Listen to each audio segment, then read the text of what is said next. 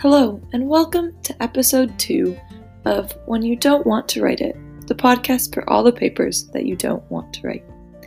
Today, we're going to be tackling part three of my TE 407 assignment. This assignment asks me to take a previously found resource and adapt it to four different students with different learning disabilities.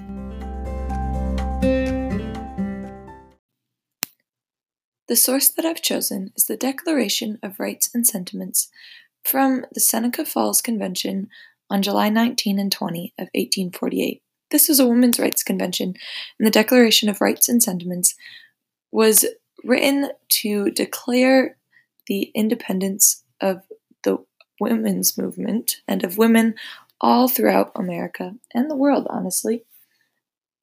It was modeled after the Declaration of Independence and is a pretty classic and strong document in the fight for women's suffrage. That being said, the document is also difficult to read, has a lot of big words and old English language from just what you would expect in the mid 1800s. So, this document would require a decent amount of adjustment to fit it to the needs of different students with different abilities. The first two students we will discuss are a student with reading disability and a student with ADHD.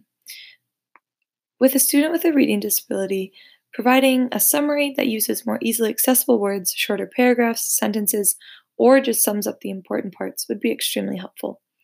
Also, potentially reading to the student or having them listen to the declaration out loud as it's being played over speakers would be also helpful so that it could be heard rather than having to be read at all.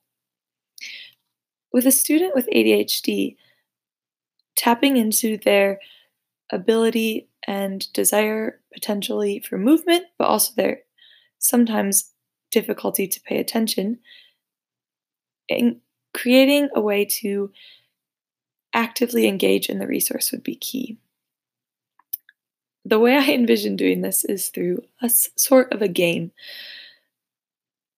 Declaration of Rights and Sentiments or the Declaration of Independence. In this game, uh, the teacher could print off both the Declaration of Independence and the Declaration of Rights and Sentiments and cut off different lines that go with each one. Having cut up little strips of paper, she could then distribute them among the classroom. Each student would take a line um, on their piece of paper, they would crumple it up and throw it to whichever side they think it goes to either the side of the room dedicated to the Declaration of Rights and Sentiments or the side dedicated to the Declaration of Independence. This could continue both the uncrumpling and crumpling back up and throwing until students were quite sure that all the pieces of paper on both sides of the room fit with which side contributed or corresponded to that side of the room, either the Declaration of Rights and Sentiments or the Declaration of Independence. This could be a way to engage actively a student with ADHD, as it involves a lot of movement, as well as a way to teach the comparison between the Declaration of Independence and the Declaration of Rights and Sentiments. The other two students that I wanted to talk about in terms of scaffolding this resource are a student with autism or on ASD, as well as a student with oppositional defiant disorder um, or a form of emotional disturbance. Both of these can look very different in terms of different students, so coming up with specific ideas was slightly difficult, but I have a lot of different ideas for both of them. To begin with, a student with autism, if there was a way to tie in the Declaration of Rights and Sentiments to something that a student was very passionate about, like music or art or something like that, uh, writing a song or a poem about the Declaration of Rights and Sentiments, or drawing a picture, uh, or picking one right and illustrating it in some way could be a way to get at their uh, both skills and strong suits as well as something they're very interested in. Again, breaking this into smaller or more, more manageable pieces could be helpful uh, listening to the declaration instead of reading it to reading it uh, or requiring the student to read it themselves. Additionally, and this could help with uh, emotional and social emotional cognition, uh, you could have the student fill out an emotion chart as they're reading through or listening through the the Declaration of Rights and Sentiments, asking how would the audience feel about this, or how would the writers have felt? This might take some guidance, and doing it as a whole class could potentially help involve the whole class in this more engaging way to interact with the resource in a way that also helps children with autism balance out what they're learning.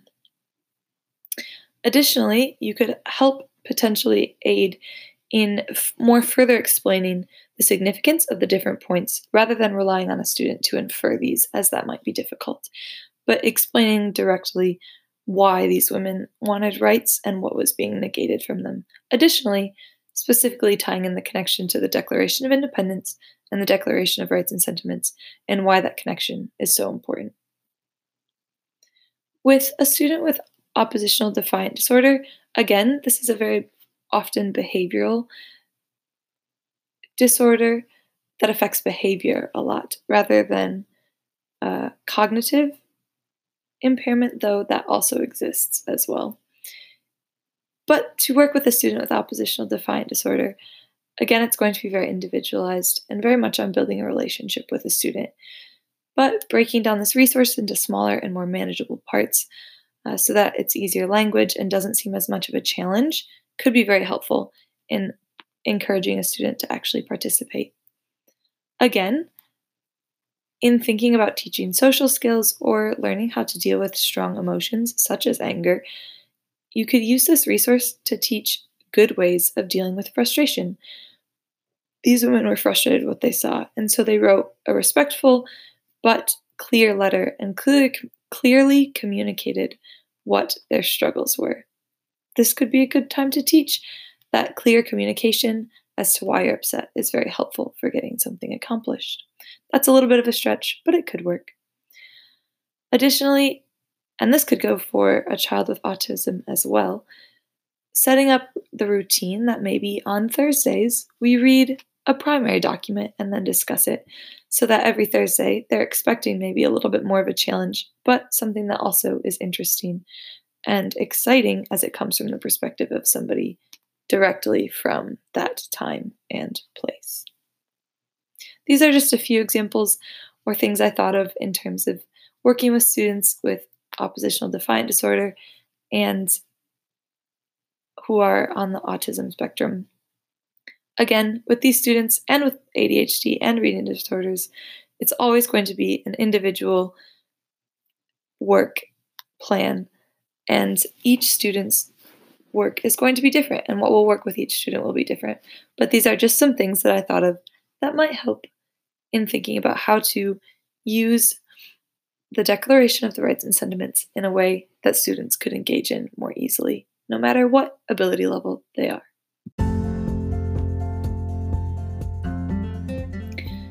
Thank you for joining the second episode of When You Don't Want to Write It, the podcast for all those papers you don't want to write.